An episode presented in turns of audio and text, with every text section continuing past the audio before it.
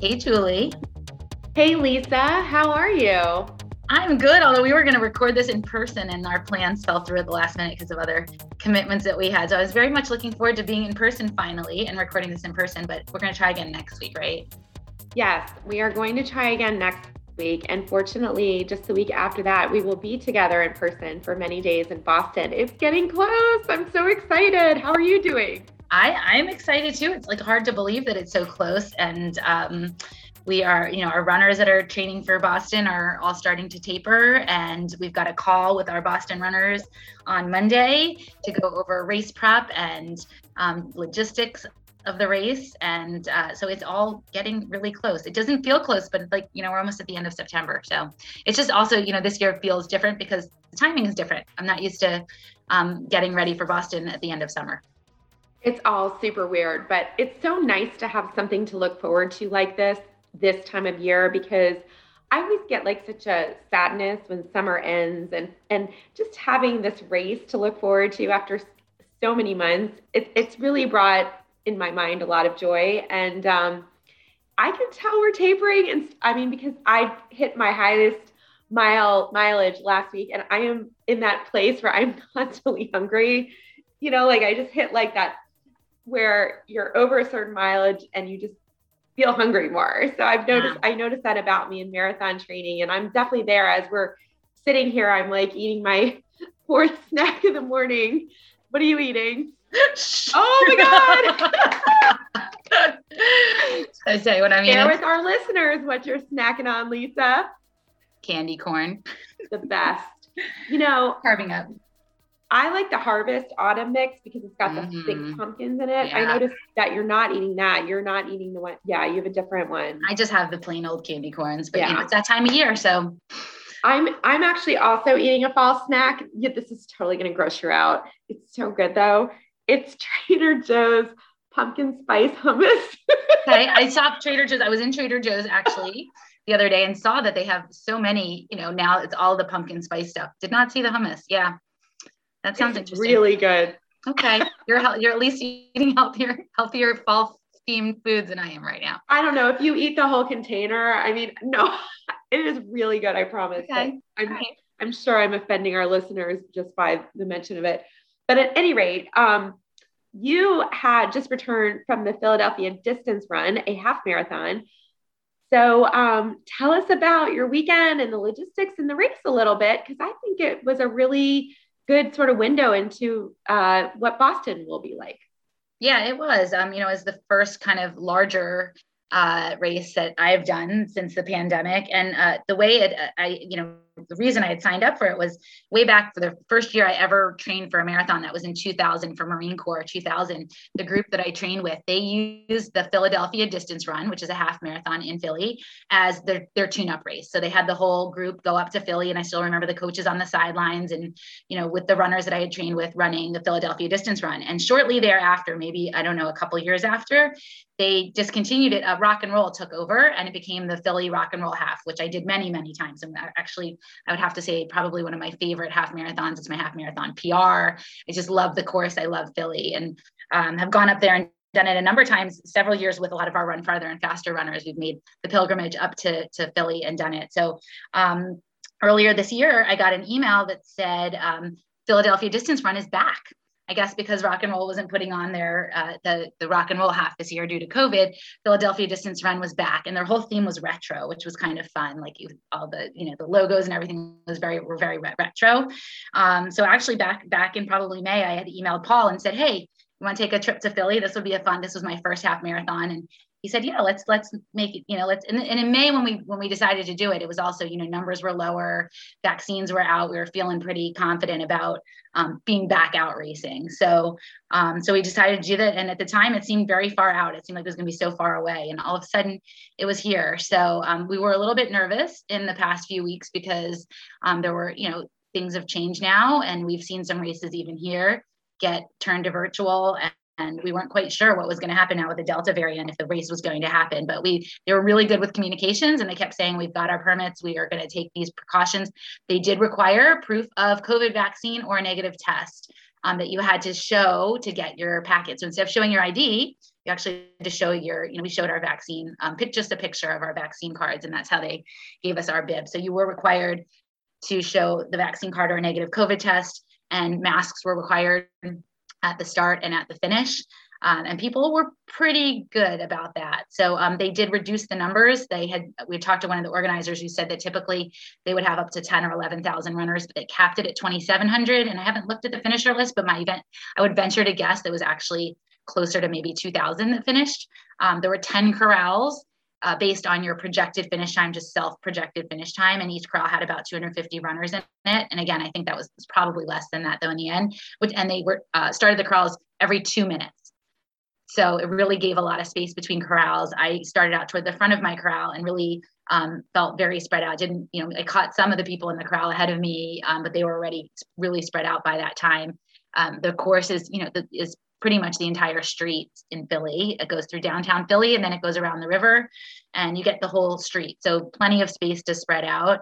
And um, at the finish line, they you know asked people to put their mask back on kept moving people through the finish area uh, they did have kind of a finish line festival which was neat to me they had a beer garden and it, it was all outside obviously tables spread out and I, I didn't see a ton of people that were hanging out there we kind of finished and made our way back to the hotel we didn't hang out too much after but um, you know for the most part it felt like a, a normal race again so other than the, the covid protocols so um, beautiful weather um, and just really well organized and great communication by the by the race organizers. Really, really great communication. They did move. They were supposed to have an expo um, in I, I, forget where the location was, but at the last minute they did move. Uh, they did get rid of the expo and do packet pickup and bib distribution just directly from Philadelphia Runner, which are their local running stores. And they set out tents outside the store where you just walked up, showed your vaccine card, got your bib, quickly went through the store to get your shirt um, and, and, bag and um, and then you're on your way. So they did they did modify that. So um, so yeah, it felt like a good um, a good reintroduction to somewhat larger racing. Now Boston's going to be much bigger than that, but um, but all in all, a really a really great experience. And I had mentioned to you before we started talking, my biggest concern really was the travel and just um, the logistics around you know, staying in a hotel, having to go out to get food to eat. Um, we would bring it back to the hotel, but sort of that that exposure, that potential exposure, that to me felt riskier than than the race itself. How did you feel when you were running? Like, was were you kind of like, wow, I can't believe I'm finally back in a big race, or or did you feel like sort of like, oh, it's like time hasn't passed? Like, did you have emotions about that? That's a good question. Um, you know, when I first started, because I had made the decision to start in a corral that was probably a little toward the slower end of what my expected finish time was, I kind of went back a corral.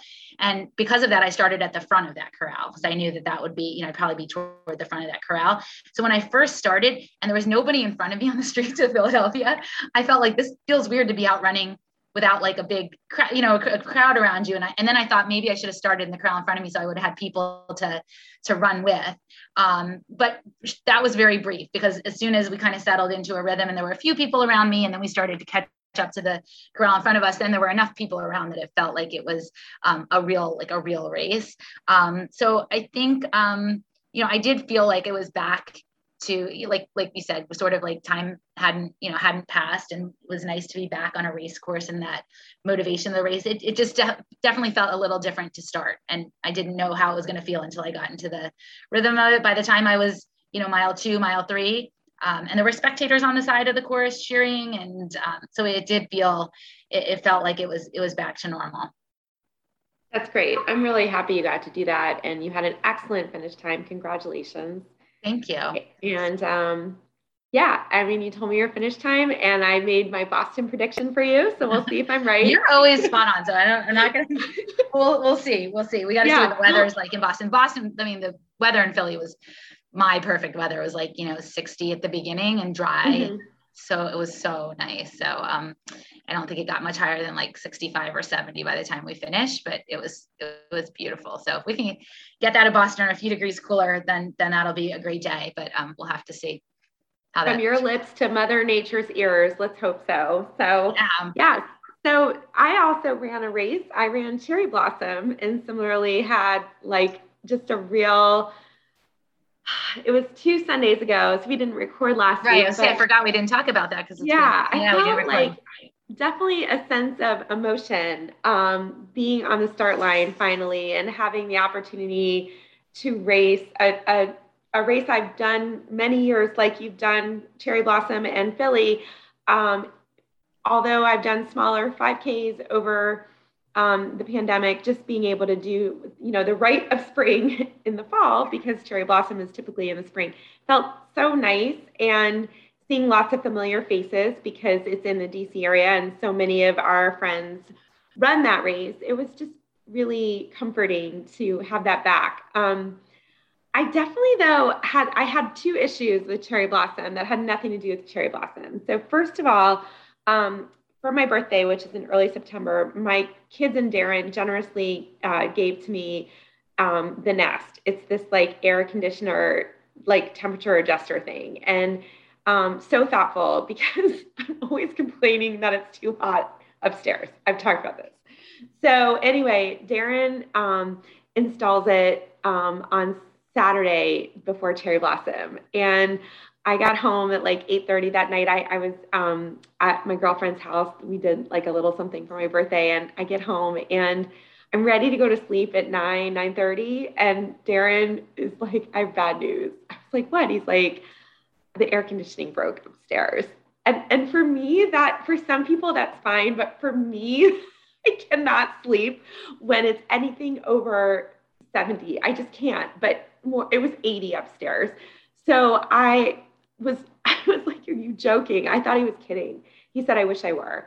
So I tried to go to sleep. I couldn't. So I took my stuff and I tried to sleep downstairs, but of course I wasn't comfortable. I didn't sleep a wink the night before Cherry Blossom. But like we say in our race prep, Lisa, it really doesn't matter if you don't sleep the night before a race because it's really the cumulative sleep before the race. So I will say, while it was not ideal, I was okay. Um, you know, getting getting to the race on no sleep, and I did fine. I think for me, um, you know, I ran, I think well, but I feel like I was a little rusty in sort of my race skills. So my advice to everyone out there, and this is advice I'm going to give myself again at Boston, is just do a lot of visualization because it's been a while since we've all raced longer races where you really do have to strategize. And of course, for our runners, we'll give everyone race prep and sort of a pacing plan. But particularly for Boston, it's just so important to visualize yourself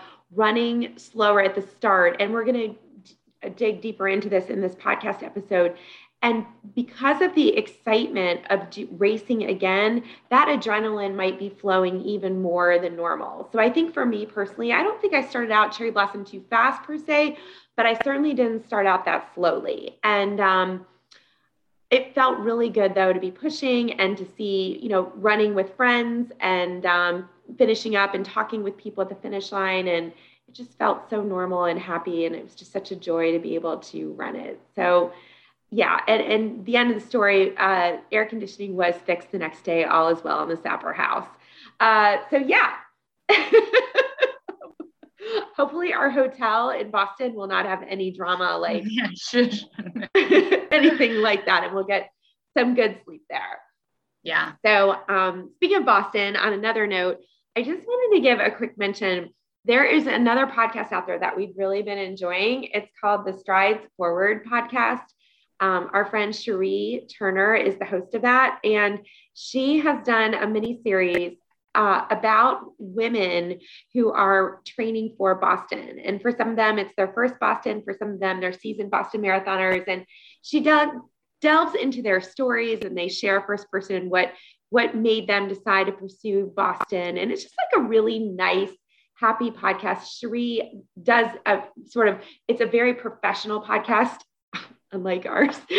like she she chats, but she does it in a way that it's it's sort of pieced together. It's a storytelling type format. It's really nice. So we just wanted to give Cherie a shout out and check that out. It's called Strides Forward, especially if you want to get psyched for Boston. It's a, it's a great podcast. And then also um, another podcast that we encourage everyone to listen to, even though Dave McGillivray has been a guest on our podcast already uh, three times.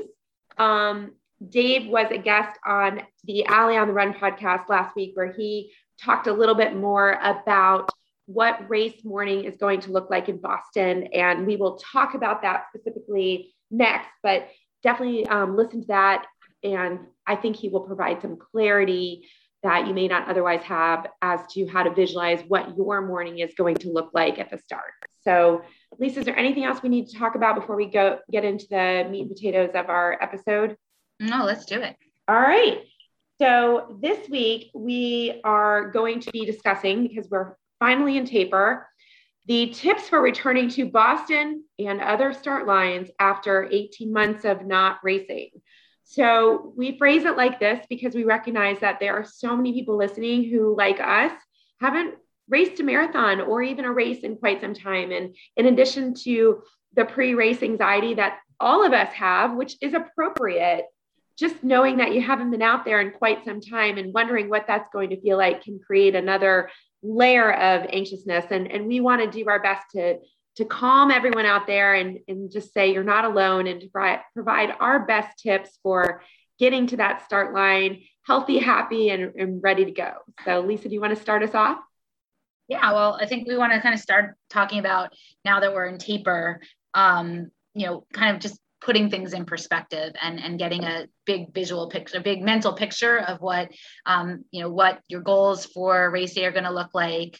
Um, and um, so, you know, first, uh, like you said, it's been 18 months and we don't necessarily have a um, have the typical lead up that we normally do um, to a race with some tune up races that might give us an idea of, of where we stand in terms of fitness. Um, but um, you know look at look at where you are in your running right now. And um, you know running may be more or less important to you right now than um, it was before. Like maybe especially for those who are going to boston um, you know this is something that maybe you've been two years in the making. That's been two years postponed now um, getting to boston. And maybe right now that's not you know just uh, you really have to look at what, where in your life does your running fit right now? And what what what are your goals? Like is your goal to go feel good and finish boston you know come down the Boston, the home stretch in Boston feeling great? Is your goal to try to go out and get a PR? Of you know, do you feel like your training's been such that, that that's what your goal is?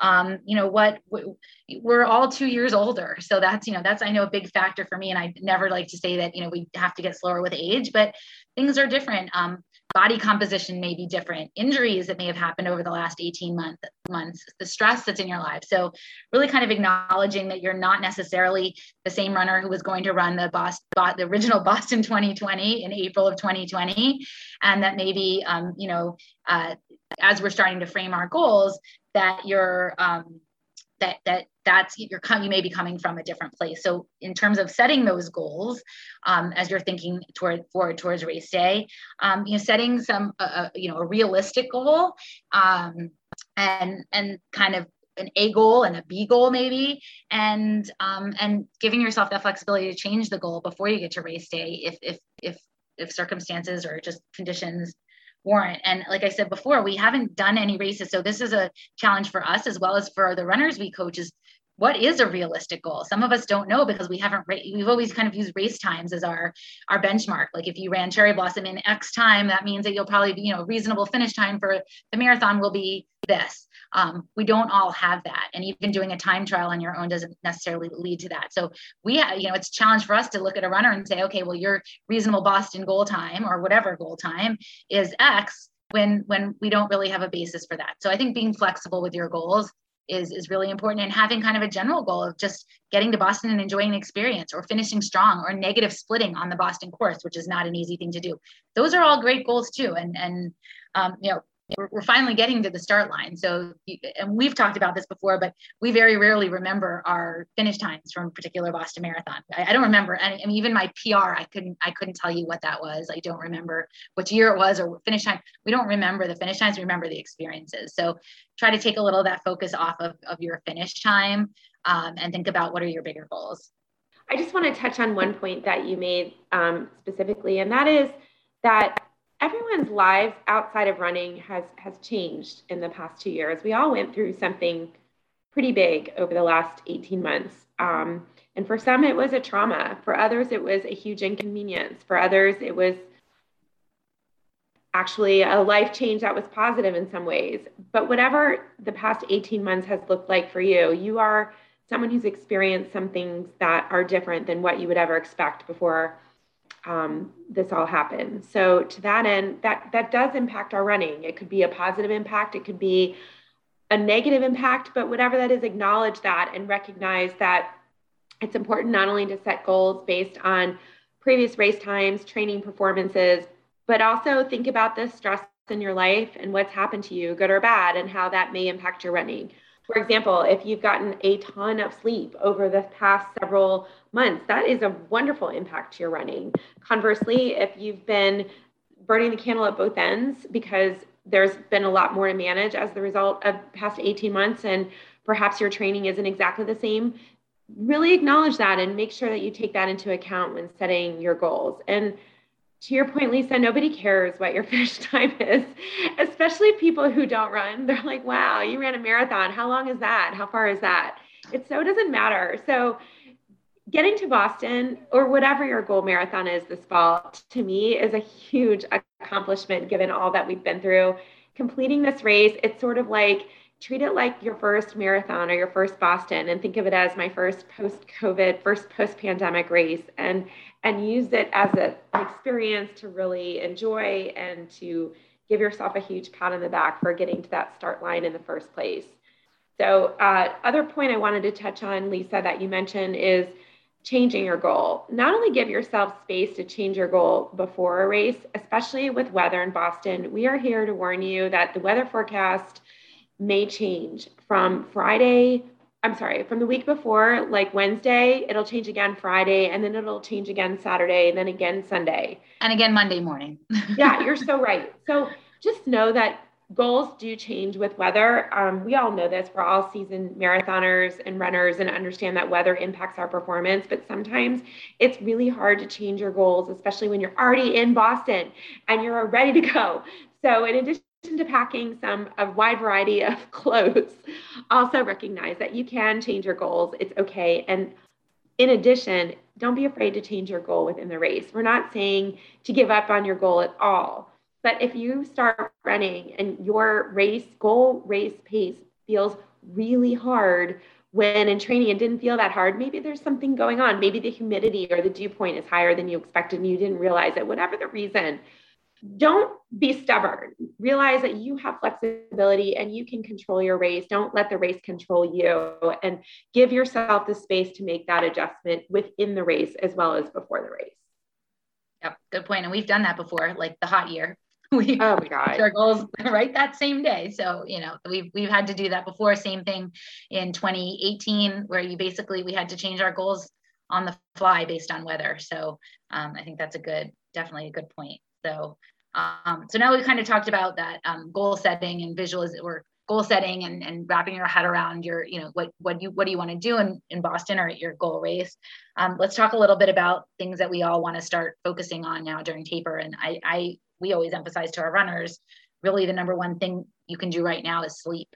Um, sleep is when we recover. Sleep, like you said, if the night before the race you don't sleep, if you've had great sleep leading up to the race, this is when you this is when you want to bank your sleep. And because your mileage is down a little bit, um, you can afford to sleep in a little bit later. Um, but um, you know, we work with a lot of runners too who have sleep issues, whether that's because um, we've got women in perimenopause or menopause who are having hot flashes that are preventing them from sleeping, or just changes in hormones, or just stress or anxiety or whatever. We've got runners with young kids who are up in the middle of the night and preventing their sleep. But figure out like right now what do you need to do? Is it a nap? And you know do you start incorporating naps in the middle of the day to get a little extra sleep? Do you need to get to bed a little earlier? Do you need to make your room cooler with working air conditioning? What is it that you need to do to really um, focus on your sleep? So that's kind of the number one thing that we tell people at this point um, to start doing. Yeah and speaking of sleep if you haven't already we highly recommend doing at least a couple of runs at your projected boston start time. So if you think if your bus time, your bus loading time, for example, is 8:45, let then it's likely that you're going to be starting to run Boston. Uh, I would say about 10:30. So yeah, between 10 and 10:30, probably. Yeah. So get out there and do at least one or two. It doesn't have to be long runs, but just kind of adjust to running at that time. Um, have a breakfast and and make sure that you're able to digest your food appropriately at that time. It's good to to make any changes, especially now you've got more than two weeks to troubleshoot that if you haven't done that already. So, yeah, in terms of in addition to sleep, one wonderful way to get to sleep is to do some visualization. So, why not visualize about the race course? Um, there are a lot, we've talked about this a lot on this podcast. There are so many terrific YouTube videos out there of the Boston course. Pull one up, even if you've run the course many times, and watch it and you'll see things and remember things that you forgot about and it'll get you really excited. At the same time, it's important to visualize your race at the beginning when you're feeling really good, visualize going slower. We're not saying you have to go slow. We're saying go slower. So 10 to 20 seconds slower than your goal marathon race pace is going to feel very slow because you will be running downhill. Try to visualize yourself running calmly and running with good form downhill, not breaking, and not getting caught up in the excitement of the race. And instead, picture yourself very calm at the start line, starting and making sure to run 10 to 20 seconds slower than your race pace for at least the first 5K of the marathon. Similarly, picture yourself going up Heartbreak Hill.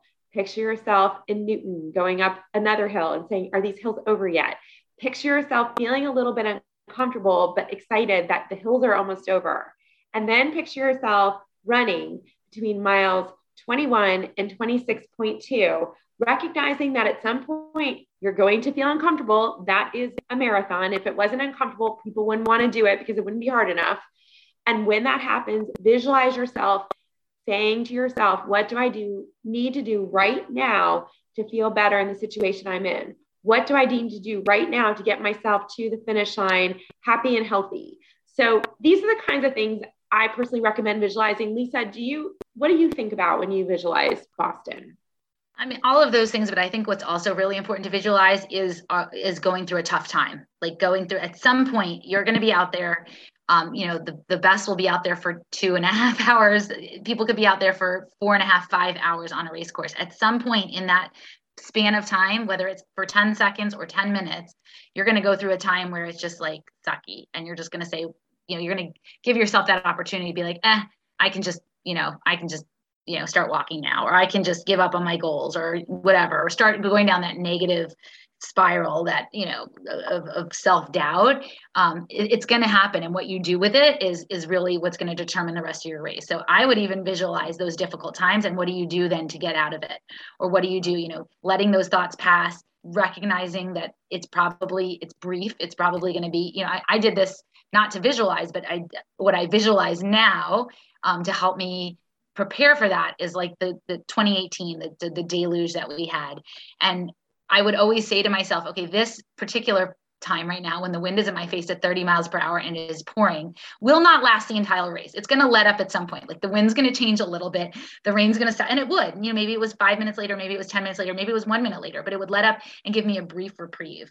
And then it would start up again. And I would say, okay, I know this is going to, okay, this is going to suck for, um, you know, for, for however long it's temporary. And I'm, I know that it, it, this too shall pass. And so being able to visualize that, I think then prepares you for when you're on the course and you go through that that moment of time like your your automatic reflex is to go to the positive just is to get through it versus go down that that negative spiral. So i think that's important too about visualizations not only the strong parts of the marathon but also the parts that might be more challenging.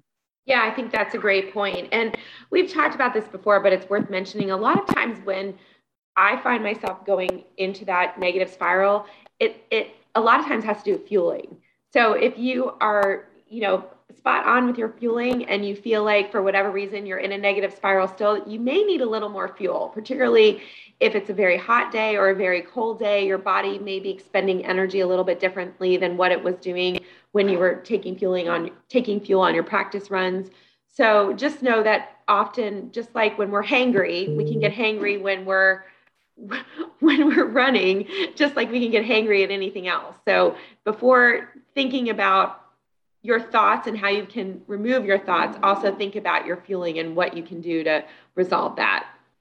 Yeah, that's a really good point. When we, like you said, when you get hungry or hangry, your thoughts tend to be a little bit irrational. So, um, staying on top of that glycogen the glycogen fueling of your system and making sure you're you're up on your glycogen stores will certainly help with that with that mindset as well.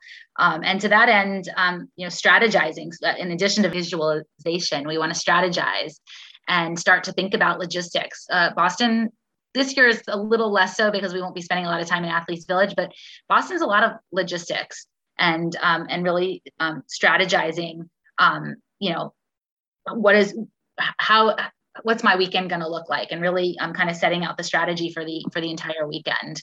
Um, so in addition to the visualization um, strategizing as well um, and checking out you know making sure you've checked out the timelines and um, you know all of the logistics for the for the race. And again they're changing this year. So um, you know what is it going to look like uh, race morning? You know what do you need to stock up on to prepare? Do you need a, a, new pair of shoes before race day like all of that all of that kind of preparation and, and strategy is important to, to, to review now too. Yeah i mean speaking of which this is a great time during taper especially because we're not running as many miles to start making plans for for example where are you going to eat? Make a grocery list for when you get to boston especially if you're flying and you can't bring food and drinks with you. Um, make sure you have a list of the things you need. There's a great Trader Joe's right on Boylston Street where you can go in and um, pick up anything you need. Um, make sure the week before the race that you have your home stocked with your fridge stocked with the things you need so that you can make sure you're eating the right f- foods during taper. Make restaurant plans for meals or head, you know, there are plenty of places where you can pick something up and bring it back if you don't feel like eating in or outside of a restaurant. But Boston's crowded. Make a plan. Make sure you've got your pre race meal plan as well as lunches and dinners around that. Uh, transportation plan what's your transportation going to be from the airport? When are you picking up your packet? We recommend the earlier the better. Uh, don't forget to take a photo of your vaccine card. And then if you want to meet up with friends and family after the race, make a plan for that. We're thinking at this point we don't have a post race meetup but my thoughts are the probably the best place to do a post race meetup if you don't want to use like the family hookup area is uh, the boston commons again and that's where we're meeting for our pre-race um, meetup. And we will put information about that in our show notes again this week but we certainly hope just a little plug that everybody can join us who listens at 9 a.m on sunday before the boston marathon in the commons we will be there and we will do a short shakeout round. Most importantly, get together with everyone and see everyone in person. And we're so excited to see and meet you all. Yeah. Yep.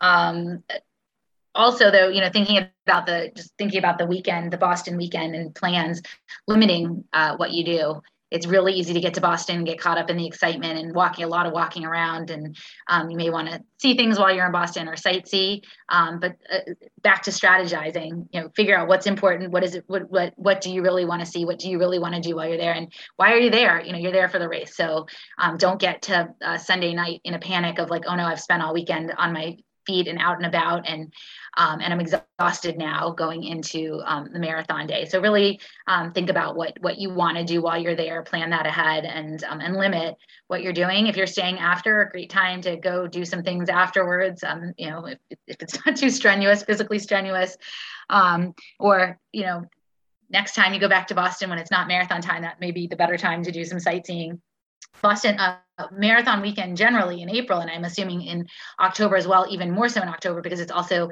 what I uh, we found out is um like top um, leaf peak season. You know, everyone comes to see see the the fall foliage, so I think it could be even more crowded. But it's very typically very crowded in Boston on um, on race weekend. So, like you said, making plans for your meals, figuring out where you're going to get that, and um, just recognizing it's going to be crowded and limiting the activities that you do uh, might be a might be a good idea.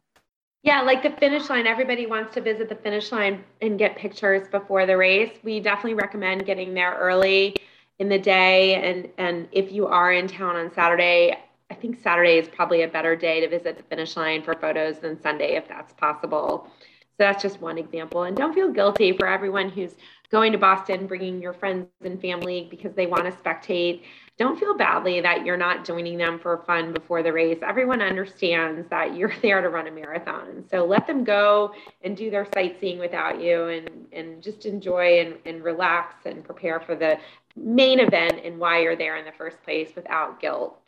So, in terms of tapering, in addition to all the things we mentioned, including strategizing, visualizing, making plans for eating, transportation, limiting activities.